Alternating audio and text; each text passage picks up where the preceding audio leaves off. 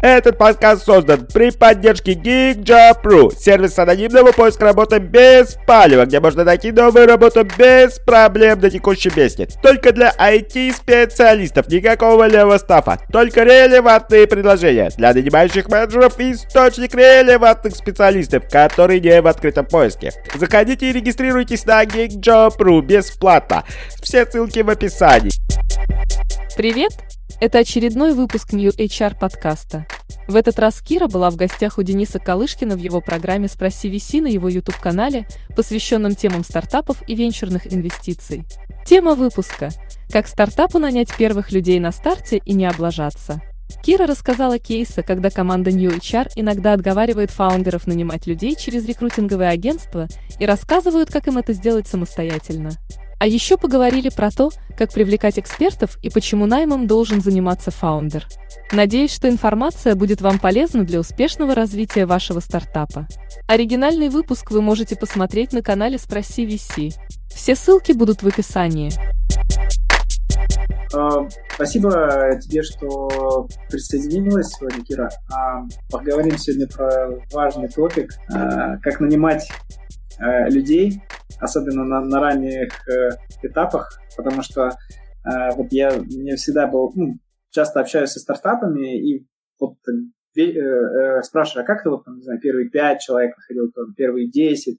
Мы тоже, когда стартап делали, еще в далеком 2012 году, мы первых 5 человек нашли тупо по знакомствам, да, никаких HR-ов, никакого этого, но сделали еще кучу ошибок при поиске людей. Мне кажется, это одна из самых... Быстро нашли эти своих 5 человек? За сколько времени нашли? Месяца, наверное, за 3. Но это были все, это была вся история про то, что все мы учились, жили на физтехе или знали физтехов, и через комьюнити, через все находили. И там прям такие были люди, на самом деле, так, очень, очень хорошие, очень близкие в том плане, что персонально люди друг с другом познакомили. Я как раз, когда разговаривал много с другими стартаперами, очень часто эта история повторялась, как минимум первые несколько человек приходили не на HeadHunter, да, то есть, наверное, нужно эту тему системно обсудить сегодня, и те, как человека, кто собаку съел, как минимум на поиске специалистов диджитал-специальностей, да, интересно было бы послушать тебя. Окей, хорошо. Я тогда немножко в пару слов про себя скажу. Я Кира Кузьменко, я руковожу хантинговым агентством Mindychar. Мы работаем с IT-рынком, с IT-компаниями, с технологичными продуктовыми компаниями разного размера, и крупными, и средними, и стартапами. И мы фокусно ищем несколько направлений в рамках IT. Мы занимаемся разработчиками, мы занимаемся продуктами, аналитиками. У нас есть рекрутинговый пул, у нас есть пул вакансий, где мы закрываем топов. Это CTO, это Chief Product, это Head of Data Officer. И, в общем, за последние 5 лет нашей жизни мы не понаслышке знаем, что такое, конечно, запросы от стартапов. Я, Денис, хочу тебя немножко уточнить. Скажи мне, пожалуйста, ты говоришь, к вам приходят стартапы, и они приходят... Приходят ли стартапы с вопросом, как искать, интересно, к вам венчурный фонд? Или вообще за советом приходят, или... Честно говоря, да, то есть то, что я говорил, что я разговаривал со стартапами, это больше, знаешь, жизнь – это не только деньги, и ты общаешься с людьми, да, то есть, как вообще жизнь у тебя развивалась, как, с кем-то ты дружишь, да, то есть, инвестиция as a service, да, то есть, это не просто то, что ты дал денег и забыл, а это история, про человеческие отношения, тебе что-то шлют, спрашивают, да, поэтому тоже, интересно, как люди живут, да, вплоть до того, как семья, как... С болью не приходит, из серии, где найти, такого не приходит.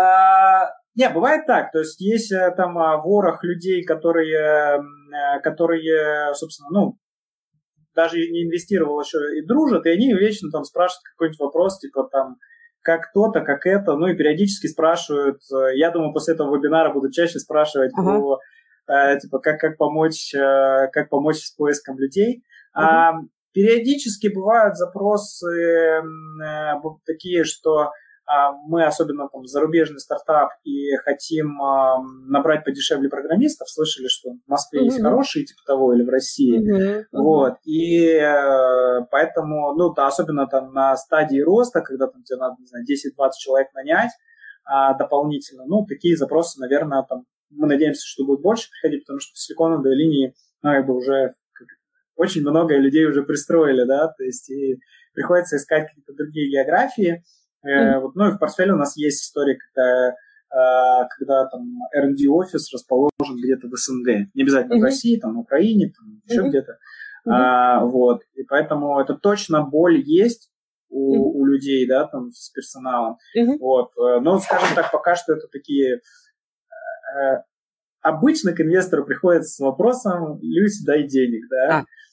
Вот. А потом все остальное, да, но как бы потом разворачивается, что жизнь она гораздо более многогранная. И за деньги все не купить, да. Да, и это не только деньги, и как бы, да, и собственно. Это как жениться, знаешь. Жениться, да, ты слышишь, как бы не только недвижимость делишь, да, но и много чего другого. Вот. Ну, то есть я слышу, что с болью приходит, ну, как-то стеснительно, то есть не приходит, и серии, блин, у нас проблема, где нам взять разработчика, где нам взять суперкрутого чиф-продукта, видимо, стесняются с вами про это разговаривать, но к нам с таким приходит. Но я слышу, значит, запрос про то, что как нам бы в России набрать подешевле разработчиков. Такое есть, если я правильно понимаю. Ну, да, такое есть, но в целом сегодня я бы хотел именно поговорить, ну, то есть вот нас слушают фаундеры, в первую очередь, да, и они явно задаются этим вопросом, пусть они не спрашивают инвестора, но они спрашивают себя и друзей, и хедхантеров, как же эту задачу решить. Тогда расскажу, как мы на это смотрим. Смотри, к нам приходят стартапы на разных стадиях развития, и если стартап приходит на уровне идеи, когда вот прямо сейчас есть там фаундер, может быть, с кофаундером, и вот сейчас прям этап привлечения инвестиций, и нужно для этого собрать команду. Это одна история. Есть этап, когда уже там команда есть, MVP уже проработана, понятный трекшн есть, и нужно там дособирать команду.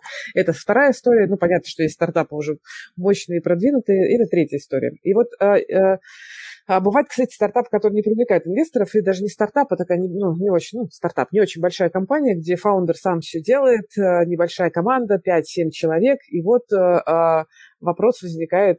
Чаще, кстати, всего вопрос возникает, а что такое, почему я не могу найти фронтендера? Это вот самый частый вопрос. Боль с поиском фронтендеров, мне кажется, самая частотная. Вот, и второй вопрос, самый частый, с которым к нам приходит, мы хотим нанять суперкрутого чифа. Будь это там чиф technical officer, технический директор, или нам нужен суперкрутой продакт, который придет, значит, и возглавит наш стартап. Найдите нам, пожалуйста, вот, значит, у нас есть деньги от инвесторов, мы решили, что мы придем в агентство, отдадим вам деньги, и вы нам найдете, нате. И вот очень, ну, есть часто наши кейсы, вот они довольно частые в последнее время особенно, когда мы говорим, не надо вам идти в агентство, не нужны нам ваши деньги, мы не решим эту задачу за вас. И такой, как бы, контент у нас, ну, такой контекст или контент мы начинаем говорить в случае, если там фаундер еще, там, например, не нанимал команду, у фаундера нет ключевых людей. Это стартап на уровне идеи, или вот просто только они начали активно собирать команду и еще только начали, еще не попробовали это сделать сами. Почему мы чаще отговариваем начинать найм в команду с привлечения агентства? Ну, кроме того, что это дорого. Кроме того, что это дорого. Есть вещи, которые агентство за фаундера не сделает никогда. Например, никакое агентство не придумает за фаундера ценностное предложение для кандидатов. Что продаем кандидатам? То есть почему кандидаты должны работать у тебя, дорогой фаундер? Задаем вопрос. И фаундер часто может ответить, например, так: ну, у нас классная компания, мы собираемся стать вторым Гуглом, поэтому пусть приходят и работают. И вот это плохой ответ, который, ну, как бы не сделает, не решит задачу и не даст кандидатам то, что нужно. И в целом мы часто идем в разговор с фаундерами, если стартап действительно привлекательный, перспективный, мы стараемся посоветовать какие-то вещи. Я вот, кстати, надеюсь, что благодаря этому вебинару я буду давать ссылку на вебинар. Это тоже будет классно. То есть, первое, с чего должен начать фаундер или топ, если это на наемный SEO, это осознать, что стартап – это не самый привлекательный бизнес для опытных кандидатов. А нанимать на старте джунов – это не самая лучшая стратегия для стартапа. Потому что на старте стоит все-таки упереться и найти кор-команду, на которой можно будет потом выстраивать, брать уже там медловых людей, может быть, даже джунов и так далее. То есть найм первых людей – это очень критично важная вещь. Но отвечать за это все, вообще глобально за найм в команду, конечно, всегда отвечает фаундер, но на старте это прям самое важное. То есть только фаундер может понять, как лучше сформулировать ценностные предложения для кандидатов. Потому что стартап обладает неким количеством свойств, которые не очень привлекательны для опытных специалистов. Понятно, нестабильность возможная, непонятность, в общем, много непонятных вводных. Зачем вообще в целом мне это рассматривать, если я имею хороший бэкграунд, отличный трекшн, я там не меняю работы каждые полгода, у меня есть перспектива там рассматривать компании с Tier 1 нашего российского или, может быть, даже международного рынка. Ради чего? То есть вы денег мне много предложите? Я же не только за деньги работаю. Что, опционы мне насыпите? Вот тоже отличная идея. Давайте мы дадим на старте людям мало-мало денег, но сразу большие опционы, и они точно к нам пойдут. Нет, скорее всего... На самом деле, знаешь, из того, что я видел, я как раз, когда мы в 2012 году стартап делали сами, мы тогда так сидели и размышляли, и я очень долго думала, как убедить человека, особенно... Отлично, расскажи, давай. Да, как убедить человека работать на тебя, что в найме, он еще в найме. Почему он вообще будет на тебя работать? Да. И я просто... я для себя тогда ответ нашел про то, что, первое, что человеку просто хочется сделать именно стартап, или прям ему не имется. И самое главное, то, что я понял, что это человек, который говорит, Денис, с тобой с тобой пойду, с другим не пойду, тут ты мне прям прикипел мне, хоть и в пол зарплаты. Денис, я тебе верю, я верю, что ты норм, и что с тобой можно идти в эту историю. То есть личность фаундера очень сильно важна, ты прав. Так. И вторая вещь, которую я тогда думал, что, допустим, сколько стартап, первый год жизни, первые 2 года жизни, сколько у нас, 10 человек? Так. Сколько у нас? 15 человек, да? Это, наверное, все-таки то количество людей, которые я со временем, через знакомых, друзей или так далее, наверное, как-то их смогу найти, да? Поэтому, и, собственно, я так и действовал, да? То есть ни о каком... Мы там пробовали общаться с этим, там были у нас хедхантеры, что-то подгоняли, но в итоге мы ни одного из кандидатов у них не взяли. Еще то, что еще важно выучил, это мне тоже фаундеры другие подсказали, что ты даже когда там описание вакансии, это value proposition, должен его писать так, чтобы немножко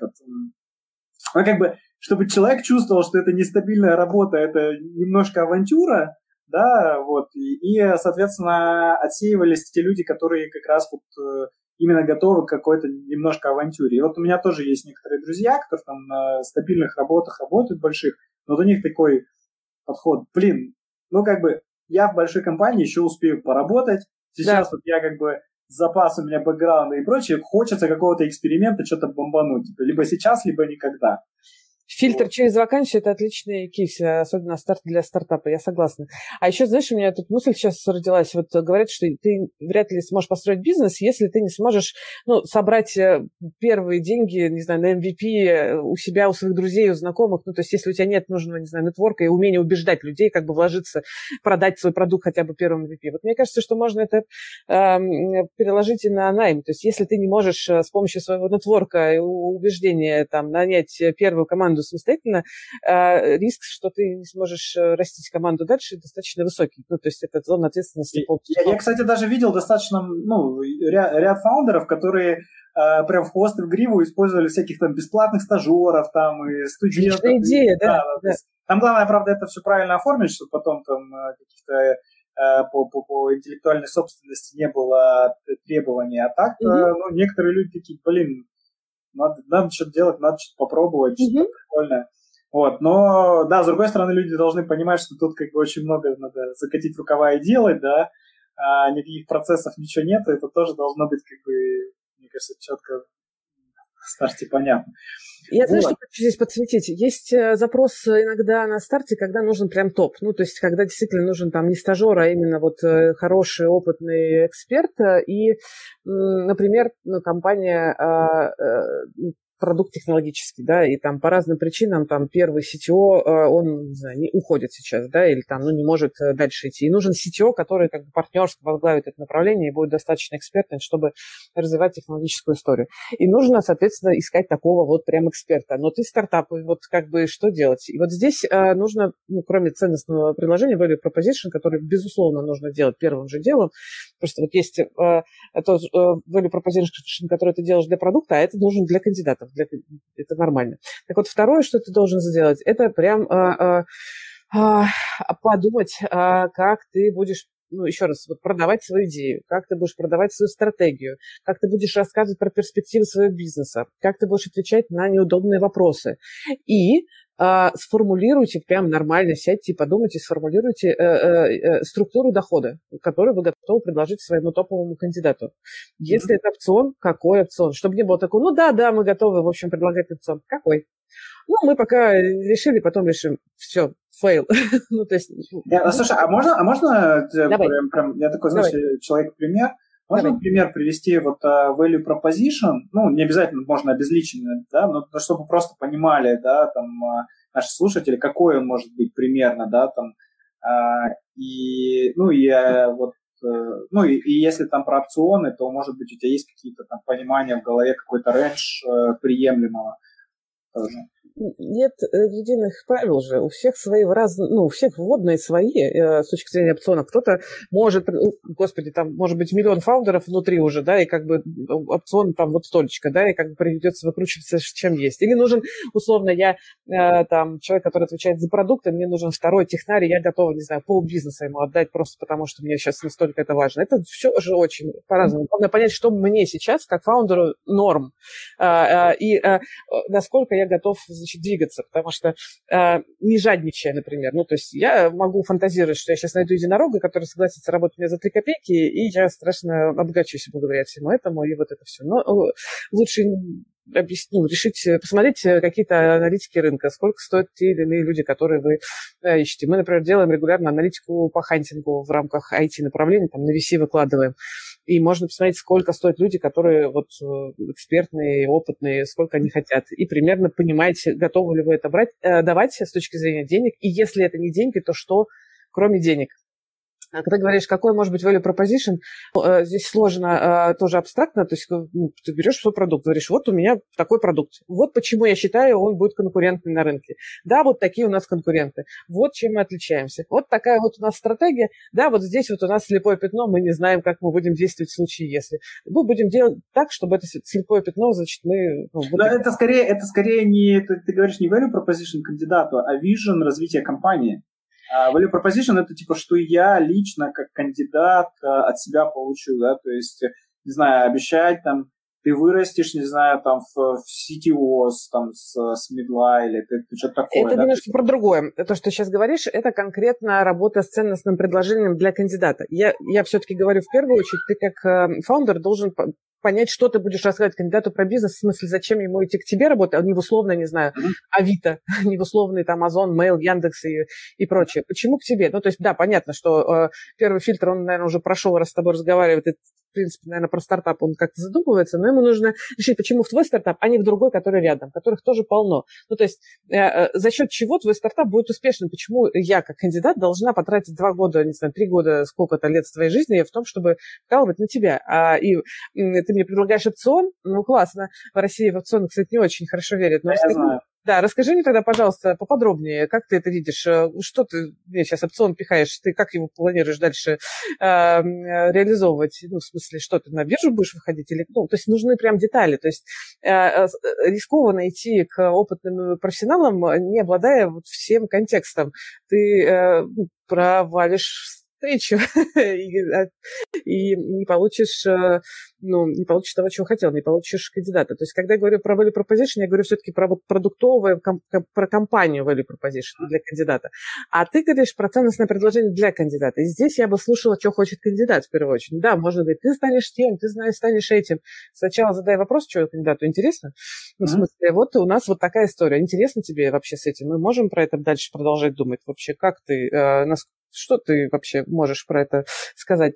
Кстати, здесь в таком формате я бы обязательно проговаривала бы все риски. Вот прям даже сразу же, на первой же встрече, потому что стартап – это рисковая история, и если и нет задачи, на мой взгляд, впарить кандидату себя и свой проект любым образом, потому что риск того, что человек, которому ты впарил, пришел и через 3 месяца в ужасе сбежал, потому что ты не рассказал ему про, не знаю, какой-нибудь адский борт, который, не знаю, каждую неделю требует суперотчеты, вот, или что-нибудь еще, или про, там, партнера, который, не знаю, матом кидает пепельницы и все такое, не знаю, или, там, что у вас финансовая модель не построена.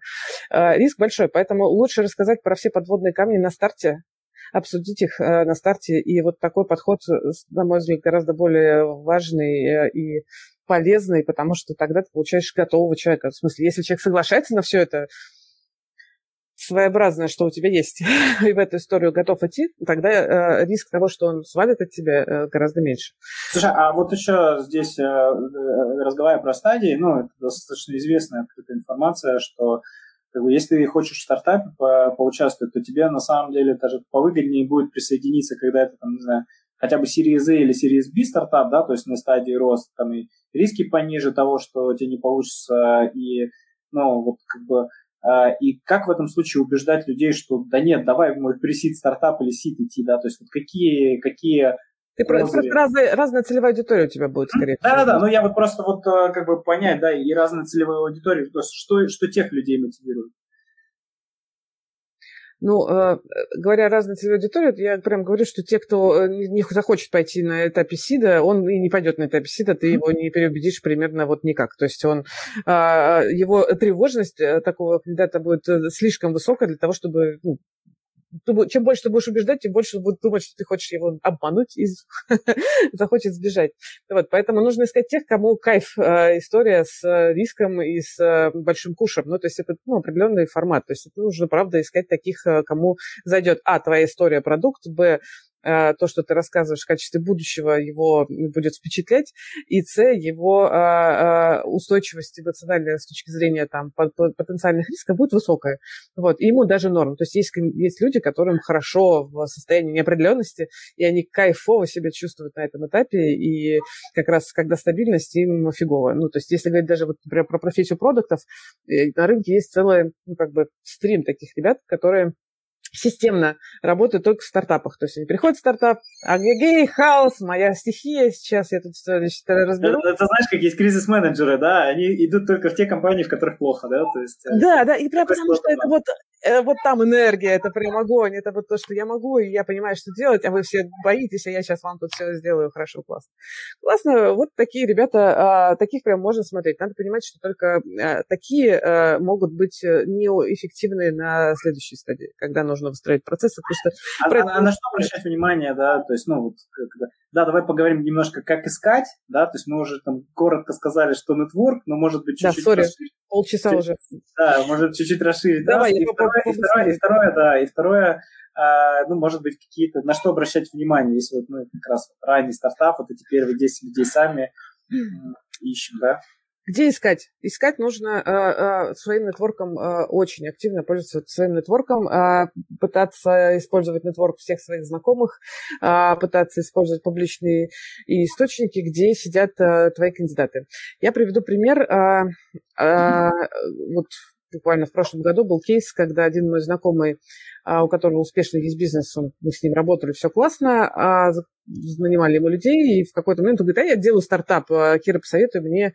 Кого же он хотел? Он хотел технического директора как раз, такого вот, сякого, этакого. И там вообще даже идеи еще пока не было. В смысле, мы тестируем идеи. Вот. И как бы, я не знаю, как такое продавать, если я сама не являюсь носителем этой истории. Вот. И я порекомендовала написать пост на Фейсбуке подробно описав вот реально, что есть и чего нет. Вот, ну, прям честно. Там, когда ничего нет, нужно рассказать, что есть. Что есть? Есть команда, например, какая-то, или адвайзер, может быть, есть, да, или вот я сам, я молодец, я уже сделал там такие бизнесы, или вот, или вижен, который мы хотим сделать. То есть нужен сторителлинг, использовать по максимуму. Попросить пошерить, полайкать и, не знаю, своих знакомых, своих, может быть, даже не друзей, а вот тех, кто в этой теме. Я помню, что тот его пост, он был крутым, он прям сел и хорошенечко продумал, что писать. Он пост собрал больше, по-моему, 80 репостов. Я лично тоже репостнула. И я знаю, что он нашел человека примерно за 3 недели, и они до сих пор прекрасно работают. Раз на раз не приходится, он недавно делал похожий пост про другой же свой стартап, там так быстро не получилось и так красиво не получилось, но тем не менее поток кандидатов своих он нашел. Что еще важно понимать? Важно понимать, что работа с поиском кандидатов это очень похоже на работу с пользователями вашего продукта. Вам нужно определить вашу целевую аудиторию и где она находится. Если вам нужен продукт, вам нужно идти, ну, кроме очевидных вещей, там, вам нужно идти и писать вакансию, там, постить ее в каналы, телеграм-канал для продуктов, или там на Хабр, на Geekjob, в меньшей степени на ХХ, на мой взгляд. Вот, вам нужно, например, написать что-нибудь о себе на VC. Ну, то есть VC.ru – это ресурс, где сидят продукты, и это целевая аудитория ваша абсолютная, и вам нужно там что-то написать про свой продукт. Не рекламную карточку, типа, вот мы такие классные, смотрите, а что-то, ну, что-то, что может быть интересным вашей целевой аудитории. Вполне нормально в конце статьи написать, а еще мы ищем людей, пожалуйста, пишите, если что. И это может быть сработать для вас лучше, чем любая другая вакансия, в принципе, особенно если вы напишете, правда, интересный контент, а не скучную историю. Вот, если вы ищете разработчиков, пишите контент на Хабр. То есть проблема нашего рынка в том, что хорошие, классные ребята, они на дороге не валяются. Поэтому потратить ресурсы свои на старте, чтобы максимально нацелиться, постараться заинтересовать нужных вам кандидатов, имеет смысл точно. Это вам сэкономит и время, и деньги, и так далее. Приведу другой пример. Очень часто приходят и говорят, нам нужно срочно, очень срочно нанять целую команду разработки. Вот, пожалуйста, нам нужно вот такие бэкэнд, фронтенд, пожалуйста, тестировщики, девопсы, вот столько вот людей. Когда мы обсуждаем, зачем, почему, в общем, нам нужно срочно, вот прям условно, через 2 недели, ну ладно, через месяц стартовать разработку, потому что раз, два, три. И тогда я говорю, вам не нужно тогда никого нанимать сейчас, потому что вы никогда не наймете так быстро. Средний срок закрытия там хорошего сеньорного разработчика на нашем рынке от 1,5 месяцев, если повезет, а так 2-3 месяца, может быть. И это если ты не стартап, а если вы нормальный такой бизнес. Вот, поэтому прямо сейчас вам нужно идти и искать заказную разработку. Ну, потому что вам нужно решать бизнес-задачу, а не фантазировать о том, что вы сейчас за 2-3 недели найдете целую команду разработчиков, которая сидит и ждет, чтобы срочно кто-то нашел. Вот, а у вас сейчас, конечно, бюджета нет на эту команду, потому что вы, скорее всего, недооценили рынок, потому что это всегда происходит с разработчиками. Вот, и я прям знаю несколько примеров наших знакомых, опять же, стартапов, которые приходили вот с таким кейсом, уходили и страшно радостно возвращались, может быть, через полгода, через год, кто как, и говорил, а мы так и, в общем, и решили, что мы оставим примерно так и оставили. То есть у нас есть там пару фрилансеров, и есть, которые там поддерживают нам эту историю, и есть команда заказной разработки, куда мы приходим за большими там фичами. Все нормально, нам больше оказалось не нужно. Ну, в смысле, слишком дорого держать в некоторых случаях внутри у себя команду разработки, если у тебя продукт не основан на технологическом таком преимуществе. Это, знаешь, я как... Вот у меня тоже друзья-разработчики, мы с ними разговаривали, по аутсорс, аутстаффинг против найма человека в штат. Вот у меня такую там провели линию, что если человек у тебя фулл-тайм ни хреначит 5 месяцев кряду, ну, в смысле, что вот он загрузки такой нету, то тебе лучше брать аутстаффинг, дешевле выйдет, потому что простой программист это очень больно и дорого. А потом замена. Если он уйдет, например, тебе нужно искать замену. Блин, еще рискую, вообще ужас.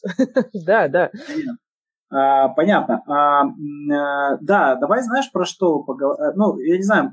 Вот Очень интересно поговорить про типичные ошибки, которые люди нанимают вот как раз вот, ну, на этом этапе первые 10-20 человек, потому что мы заявляли, что как не наломать дров, да, давай немножко поговорим про дрова и как немножко, если можно, как-то подстелить. Вот. Я так, наверное, скажу. Наверное, самая все-таки типичная ошибка, ты меня потом направь, если я немножко в другую сторону, но, наверное, самая типичная ошибка, с которой мы сталкиваемся, это желание нанять звезду. Я хочу нанять звезду, и я, значит, буду упарываться любым способом, искать эту звезду и стараться, не знаю, там, и денег там предлагать и так далее. Вот. А вместо того, чтобы... Как бы время идет же, опять же. Вот. А по-хорошему фаундеру стартапа важна скорость. Очень важна скорость итерации решения задач бизнеса. Поэтому надо смотреть не тех, кого я хочу в идеале. То есть можно к этому стремиться, ну и как бы продолжать лежать в ту сторону. А с точки зрения найма надо смотреть на тех, кого я привлекаю сейчас. И постепенно, понятно, улучшать там себя, свои условия, информируемость кандидата, потом какой-то классный работодатель и так далее. То есть на первом этапе надо прекратить фантазировать и посмотреть, кто реально идет со мной, во-первых, разговаривать, ну, кто вообще соглашается со мной разговаривать на первом этапе, кто вообще готов рассматривать мои офферы, и это и есть мои кандидаты, это и есть моя целевая аудитория. И можно сказать, блин, ну, он такой кривой, косой, недостаточно хороший, я буду ждать, пока я, значит, не найду звезду, твои процессы будут стоять, задачи будут не делаться, вот, а такими итерациями ты сможешь быстрее начать лежать в ту сторону, где ждут тебя звезды. Это вот прям такая стандартная немножко история. Вот когда как быть с другим утверждением, что, ну, знаешь, нанимай медленно, увольняй быстро, да? И... Если ты можешь себе позволить нанимать медленно на этапе стартапа, пожалуйста, вот сиди и нанимай медленно. Я помнишь, вначале тебя спросила, насколько вы собрали вот эту команду по нетворку? Ты сказал за месяц, да, по-моему? Ну, за 3 где-то. За три месяца. Ну, как бы первые 5 человек за 3 месяца – это хороший срок, на самом деле. Вот, но вы же могли упереться и сказать, ну, они недостаточно хороши, недостаточно опытные, давайте поищем получше. Могли. Вот, тогда бы вы не сделали бы, наверное, первых своих фич, не отработали бы первую гипотезу и так далее. Ну, то есть я про это, про баланс скорости и качества. На старте бывает скорость важнее. Либо, ну, как бы...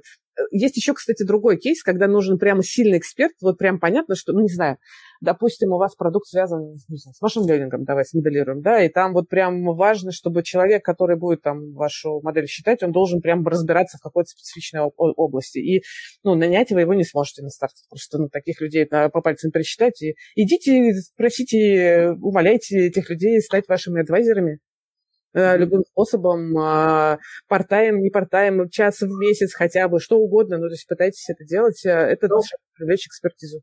Да, ну, кстати, здесь это тоже скажу, мы там, пару недель назад я проводил вебинар с Артемом Кругловым, он как раз рассказывал про то, как они сами там на бутстрепе росли, и вот он тоже очень часто подчеркивал, что если вам, ну, как бы, вы не настолько богаты, чтобы не дешево платить за консультации. Если вам нужна прям очень сильная какая-то разовая экспертиза, найдите человека как бы топового, заплатите ему хорошие деньги за консультацию, но главное, чтобы он это по возможности сделал руками тех, может быть, не самых совершенных людей, которые у вас в команде есть, чтобы и какая-то экспертиза внутри осталась, с одной стороны, с другой стороны, вам вот этот вот как бы такой десант сбросился и что-то там сделал, поправил, и дальше вы как-то уже дальше что-то докручиваете. Ну и лучше так периодически кого-то привлекать.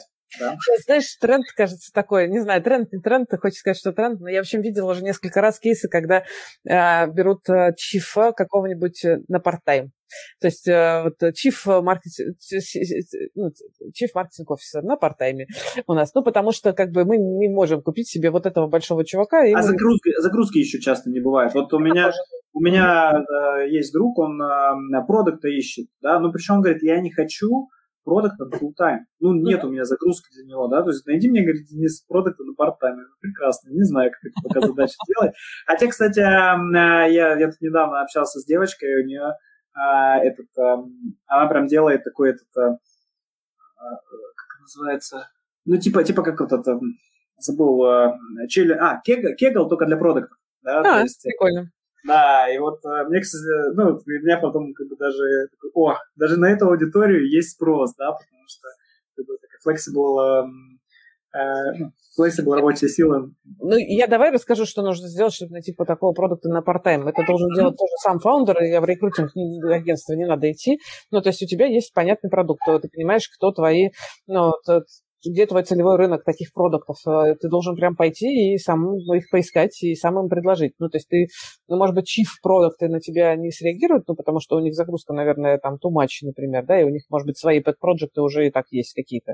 Вот, на чифов не стоит, ну, не знаю, не стоит идти к CPO Авито и предлагать, а давайте ты поменторишь еще мой стартап. Вот, у него, небось, этих стартапов уже штук 20, которые, ну, или каждый день ему приходят. Вот, а вот, например, сеньорные ребята, которые там отвечают там за кусок продукта, либо за какую-то вертикаль, или, может быть, чуть поменьше даже, вот им, может быть, интересно как бы часть своей жизни потратить на какой-то перспективный с их точки зрения продукт, нужно тоже себя продавать. Если ты, ну, здесь, может быть, история про то, что просто менторинг за деньги не очень интересно, а вот менторинг за деньги и за, ну, потенциально за небольшую долю уже может быть интересно, тогда уже и уровень вложения другой. И это должен тоже делать фаундер. Делегировать такие вещи нельзя, потому что как только фаундер делегирует найм на старте, он теряет связь с реальностью. Он не знает, на самом деле, что кандидаты про него, ну, думают, про его бизнес, что говорят, в чем сложности продажи. Только он может, на самом деле, настроить тот самый sales pitch, который обеспечит ему, которому он потом сможет, кстати, научить своих других нанимающих менеджеров и объяснить, как нужно лучше продавать в компании. Или что нужно было скорректировать. Понятно. А еще какие-то есть у тебя, ну, там, типичные ошибки, которые нужно проговорить? Типичные ошибки. Ну, одна из, наверное, болезненных ошибок, это вот недавно был у меня случай в моей сокурснице, наняли звезду, да, сделали референс, причем какой-то так противоречивый референс был. Так. Все равно взяли человека. Человек как бы звездно поработал, получил хороший зарплату, ни хрена не сделал, ушел. Вот. Как бы, ну, поскольку мы говорили, что у ресурсов как бы, два недостатка у стартапа – это деньги и время, да, то есть они попали прям по двум ресурсам. И как бы там, 4 месяца просрали в разработке и денег потратили много. Вот. Наверное, бы вот как бы... Да, как не попасть в такой просак, например? Есть желание очароваться, типа, боже, этот прекрасный человек, неужели снизошел до нас и хочет с ним работать? Конечно, мы сейчас все сделаем, чтобы он это, как бы, все случилось. Тут, с одной стороны, я считаю и продолжаю говорить, что продавать себя надо, и, естественно, нужно стараться это делать, но при этом трезвую голову иметь и оценивать человека адекватно. Это, ну, нормальная история, то есть, несмотря на то, что ты стартап, тебе важно оценить человека. И референсы – это тоже важная часть, и... Надо понимать, что референсам не просто доверять. Ну, есть риск с референсами. Во-первых, если ты не умеешь брать референсы, ты рискуешь получить социально ожидаемые ответы. Это, ну, навык, умение брать референсы, с одной стороны, чтобы не получить их. Как каздев, например, да? То есть как задавать вопросы так, чтобы получать, ну, все-таки те ответы, которые ты хочешь получить. А можешь, кстати, что-то посоветовать людям, кто первый раз пытается научиться правильно референсы брать? Может быть, задавать открытые вопросы, как минимум. Ну, то есть это, по сути, такое... Ну, а скажите, плохой вариант, скажите, пожалуйста, а хорошо ли он у вас работал? Ну, я сейчас просто утрирую. Да, хорошо. Вот. Лучше задавать открытые вопросы, то есть начинать с того, что типа, ну, что спросить, какую роль все-таки человек занимал, какая была зона ответственности, перепроверить, что кандидат вам рассказал. То есть правда ли то, что он делал. Вот. Подтвердить те кейсы, которые он делал, делал ли он. Вот, можно спросить про, если это руководитель, можно спросить, там, что посоветуете, да, то есть с точки зрения, там, как с ним работаем, плюс и минус подводные камни. Вот, еще хороший проверочный вопрос, кстати, который может в какой-то момент в конце вашего разговора перечеркнуть все, что вам только что до этого говорили. То есть вам могут, опять же, социально ожидаемо говорить, да, он классно, все было хорошо, все классно, да, все было прям правильно. А в конце вы задаете вопрос, ну, хорошо, а скажите, пожалуйста, а вот как бы готовы были бы сейчас, например, там, с ним поработать, ну, еще раз? И вы можете услышать в ответ молчание, которое много вам скажет о том, что либо, ну, вывести, либо человек скажет, ну, вы знаете, наверное, нет. Почему-то вот как-то я часто слышу, что в ответ на этот вопрос социально ожидаемые ответы возникают не так часто. Вот. И тут уже есть что-то... Ну, слушай, я тебе по своему опыту могу сказать, что не всегда работает. Там, меня как-то брали референс, когда не было неудобно сказать, ну, то есть там человек сказал, дай мне референс, И ты просто сказал социально ожидаемо, что все хорошо, да? Да, то есть не так умело меня вот этим вопросом раскрутили, вот, потому что такое было. Поэтому я бы рекомендовала референс обязательно миксовать с чем-то конкретным. Ну, то есть дать кейс, оценить через кейс. Может быть, если адекватно, дайте тестовое там в конце. Подумайте вместе. Прежде чем приступать к работе, например, с какой-нибудь звездой, скажите, что вы... это, кстати, честная правда, что вы вообще-то рискуете, и вы рискуете, и он рискует, придя к вам. Поэтому, например, хороший вариант был бы, какой-то промежуток времени, может быть, 2 недели, может быть, месяц поработать в режиме проектном режиме. И, по сути, таким образом вы друг друга лучше узнаете, поймете, что друг от друга ожидать. Вы-то, как фаундер, поймете, действительно ли это звезда от звезда. Вот. А звезда поймет, готова ли она в этих условиях ваших работать.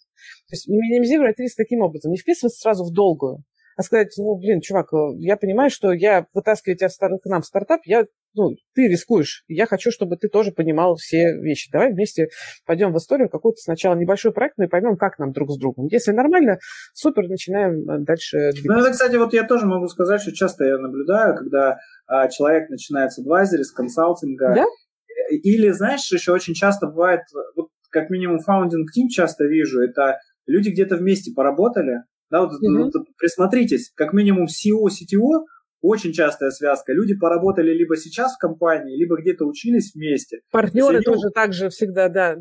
То есть, как бы первые, там несколько человек, у них какая-то предыстория обычно есть, как минимум 1-2. Вот. И, кстати, венчурный инвестор, когда расспрашивает про команду, задает вопросы и хочет услышать какую-то такую историю, как вы собрались. Мне, кстати, очень нравится история. Я помню, одни ребята, израильтяне, не буду рассказывать про какой стартап. Я их спрашивал, Миша, а как вы познакомились? Он говорит, мы учились на MBA и пили кофе постоянно. Я до этого в стартапе работал, а он занимался в реальном секторе. А мы вместе учились на MBA и такие кофе пили и понимали, что, как классно мы с тобой общаемся, давай что-нибудь придумаем. И они целый год думали. Потом один другой говорит, слушай, чего тебе не хватает?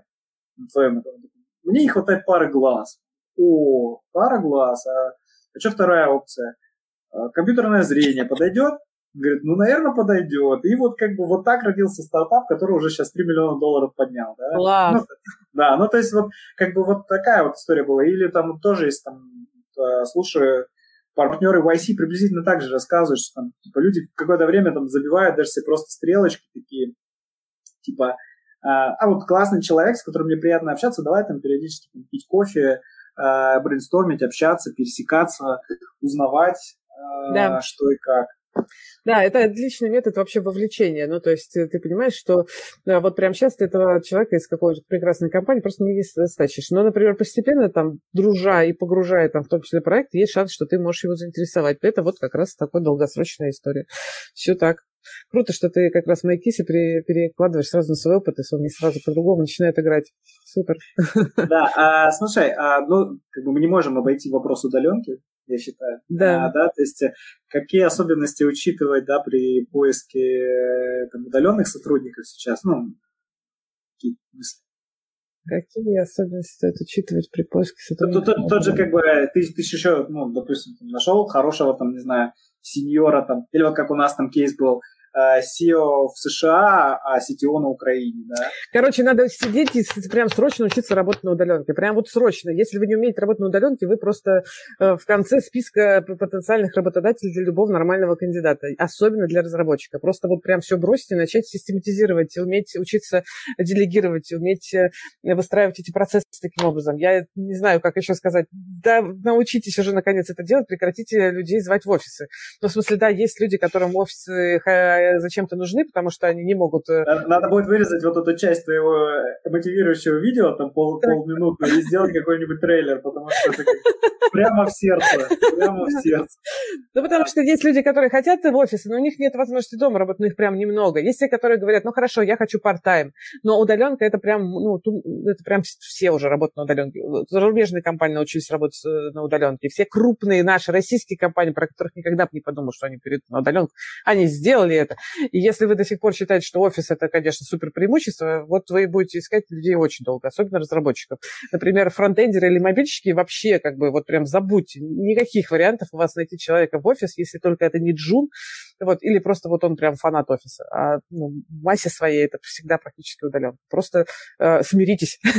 Я имею в виду, то есть научиться, это ладно, там можно, это отдельная дискуссия, наверное, не сегодняшняя. А вот когда собеседуешь людей, или когда вот на что, потому что, знаешь, вот с удаленщиками, как и с фрилансерами, да, то есть сюрприз то, что человек может, были же истории, Вася запил на 2 дня, да, то есть не отвечает. Это не проблема Васи, это проблема твоя, твоих процессов. Просто это большой разговор про то, как выстраивать работу на удаленке. То есть если у тебя процесс выстроен таким образом, что Вася 2 дня пил, а ты этого не заметил, у тебя что-то не так с процессом, правда, это же так, Не-не-не, они-то заметили, они просто удивились, что Вася запил, И изначально Вася не предполагалось, что он может такой трюк выкинуть. То есть они у них важный апдейт, а Вася пропал. Просто это сейчас, ты сейчас смешиваешь несколько вещей. Вася мог запить и в офисе, пойми. Удаленка не является причиной запоя Васи, я прям уверена. Когда берешь человека на удаленку, и вдруг, если он никогда не работал на удаленке, спроси его, как он планирует это делать вообще, как ему с этим хэппи, не хэппи, где он будет работать, в конце концов. То есть попробуй погрузить его в контекст и понять, как. И, кстати, у меня в лично в команде есть кейс, когда человек, попробовав работу на удаленке, сказал, слушай, мне прям не идет совсем, мне бы в офис. И мы пробовали выстраивать историю с офисом. В итоге все равно отказались, у нас все равно remote first. Но это история, когда ты как руководитель должен помочь человеку выстроить эту работу удаленную самостоятельно. Что-то ему может мешать, он может не уметь какие-то вещи делать, не понимать, как лучше выстроить день.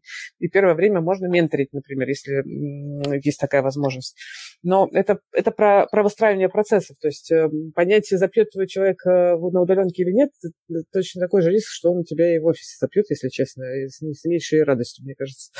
Или забьет, например. Забьет и не будет работать. Он у тебя на удаленке, непонятно, чем занимается. Если читал, был на Хабре, по-моему, полгода назад пост от человека, который открыто про это написал, поэтому я тоже открыто скажу, работал в Сбербанке, по-моему, около года.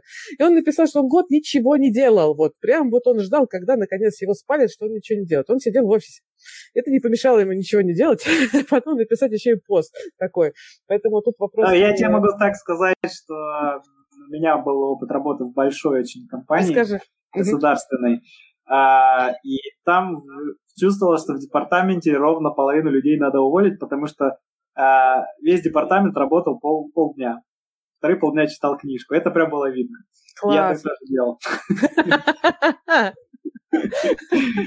Поэтому... Так там было принято, я поняла.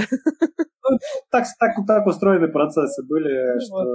Не спеши исполнить приказ, а то успеешь, да, или есть такая мудрость корпоративная, которая сначала не мог смириться, что не спеши исполнять приказ, он должен отлежаться, потому что его 2 раза отменят, потом еще требования изменят, еще что-то, то есть подожди неделю, 2 месяца или сколько там надо, да, и потом исполняй уже сразу, уже по готовому отработанному ТЗ. Но это другая история. Слушай, я, знаешь, еще, наверное, один из таких вопросов я бы задал, это очень часто непонятно, как приблизительно как в штуках, в человеках, да, выглядит структура команды, пока у вас первые 10-20 человек, да, в стартапе. Сколько там 1 продажник или 0 продажников все делает это, 10 программистов и прочее. Я понимаю, что это какая-то некая такая средняя по больнице, но хотя бы какие-то, может быть, какие-то примеры, что ли. И самое главное, что в какой момент кого там нанимают люди. Кажется, что нет, опять же, ты прав, единого алгоритма серии нужно 1 продажник, 2 бизнес-аналитика или 8 программистов. Нет. Может быть, что этим всем занимается фаундер. Кажется, что делегировать это нужно кому-то, когда описан процесс, и когда найм сотрудника будет приносить value больше, чем его фот.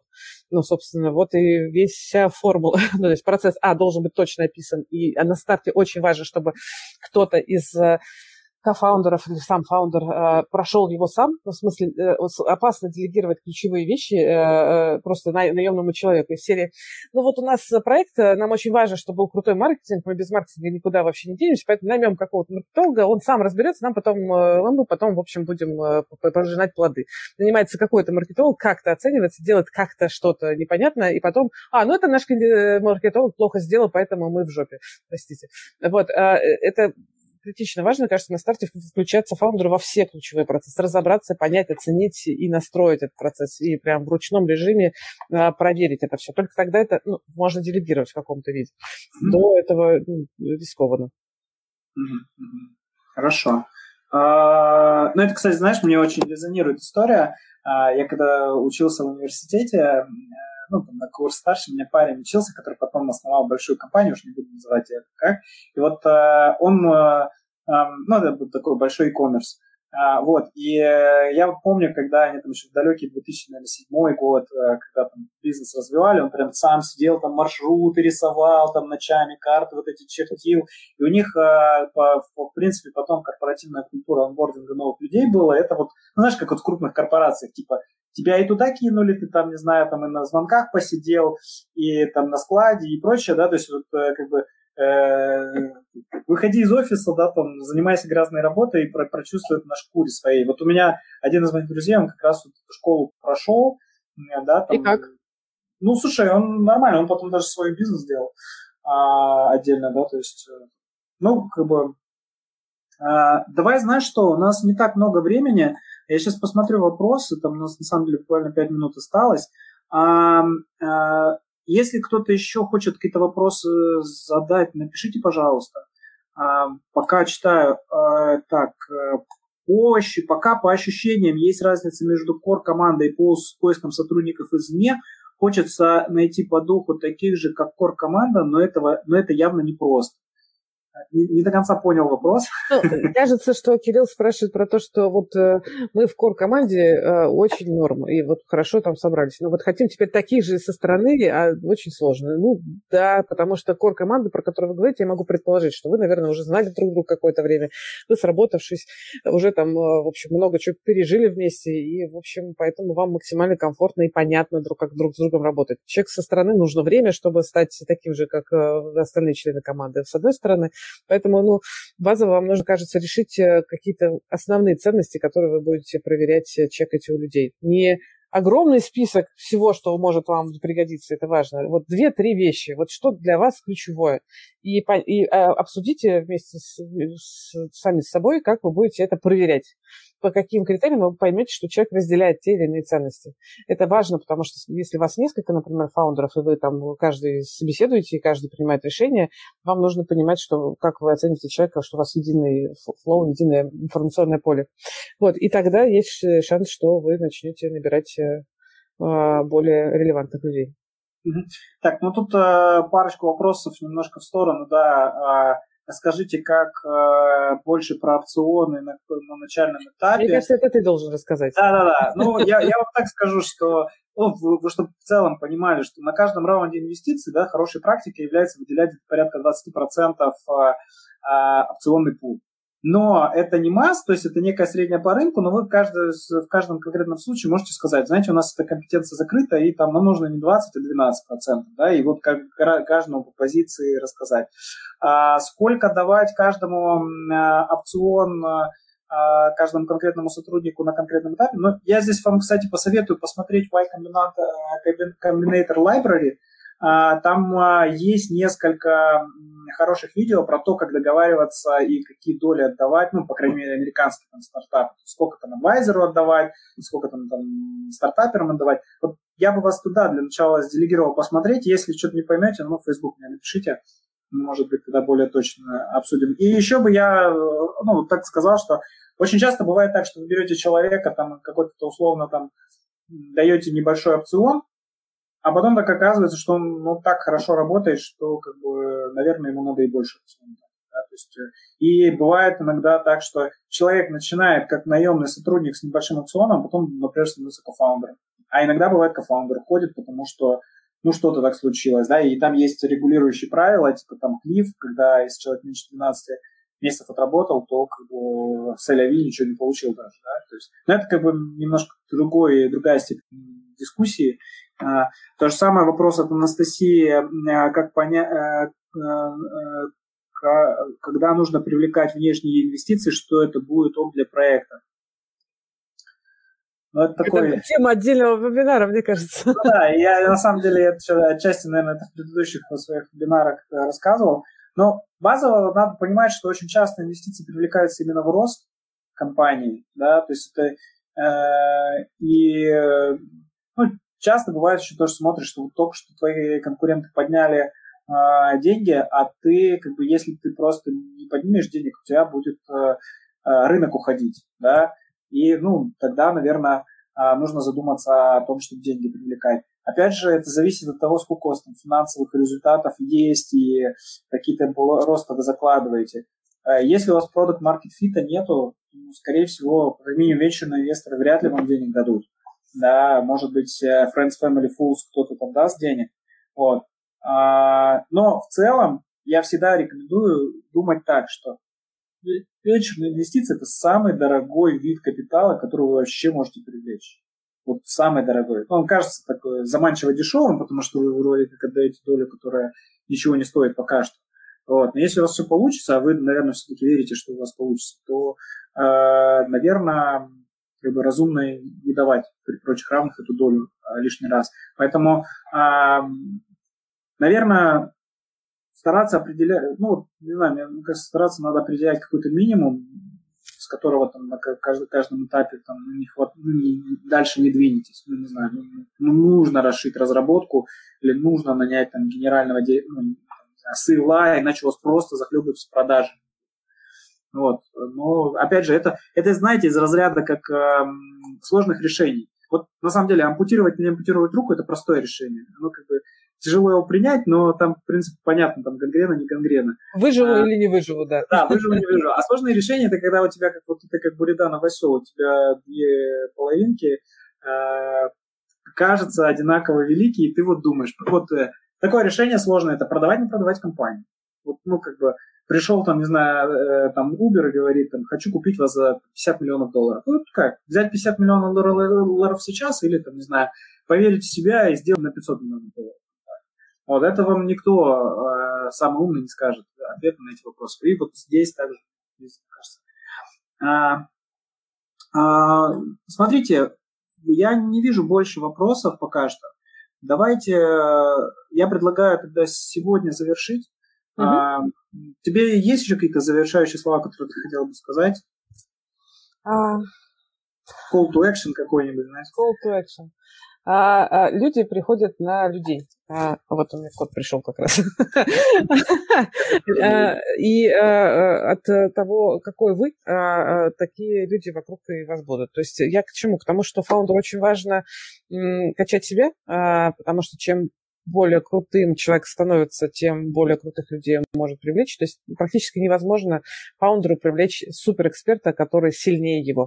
То есть никакой суперэксперт не пойдет к вам, если он будет понимать, что он на вас на голову или на несколько голов выше, и вы просто не привлечете. То есть вы тогда всегда будете снизу и будете звать его на менторинг, на советы и так далее. Но в команду он не придет. Поэтому я, наверное, завершающе скажу, что чтобы собрать крутую команду, фаундеру важно вкладываться еще и в самого себя, и становиться самому крутым членом команды. Наверное, так. Понятно. Ну, на этой завершающей ноте, да, на этом мы завершим сегодня. Да, это, кстати, тоже очень постоянно слышишь, что... Ну, как бы ты никогда не знаешь, как бы, что в конечном итоге тебе придется делать, но там не один раз цитированная вещь, если вы не ужасаетесь от степени своего незнания полугодовой давности, значит, вы как бы слишком медленно растете. Вот, да. Поэтому, да, это такая очень... Очень, очевидная вещь, да. Это очень большой интенсив, да, по развитию бизнеса. Не все, кстати, проходят. Это правда. Ладно, спасибо большое. Тебе спасибо, что позвал. Спасибо всем, кто слушал. Этот подкаст создан при поддержке Geekjob.ru, сервис анонимного поиска работы без палева, где можно найти новую работу без проблем на текущем месте. Только для IT-специалистов, никакого левого стафа, только релевантные предложения для нанимающих менеджеров и источник релевантных специалистов, которые не в открытом поиске. Заходите и регистрируйтесь на Geekjob.ru бесплатно. Все ссылки в описании.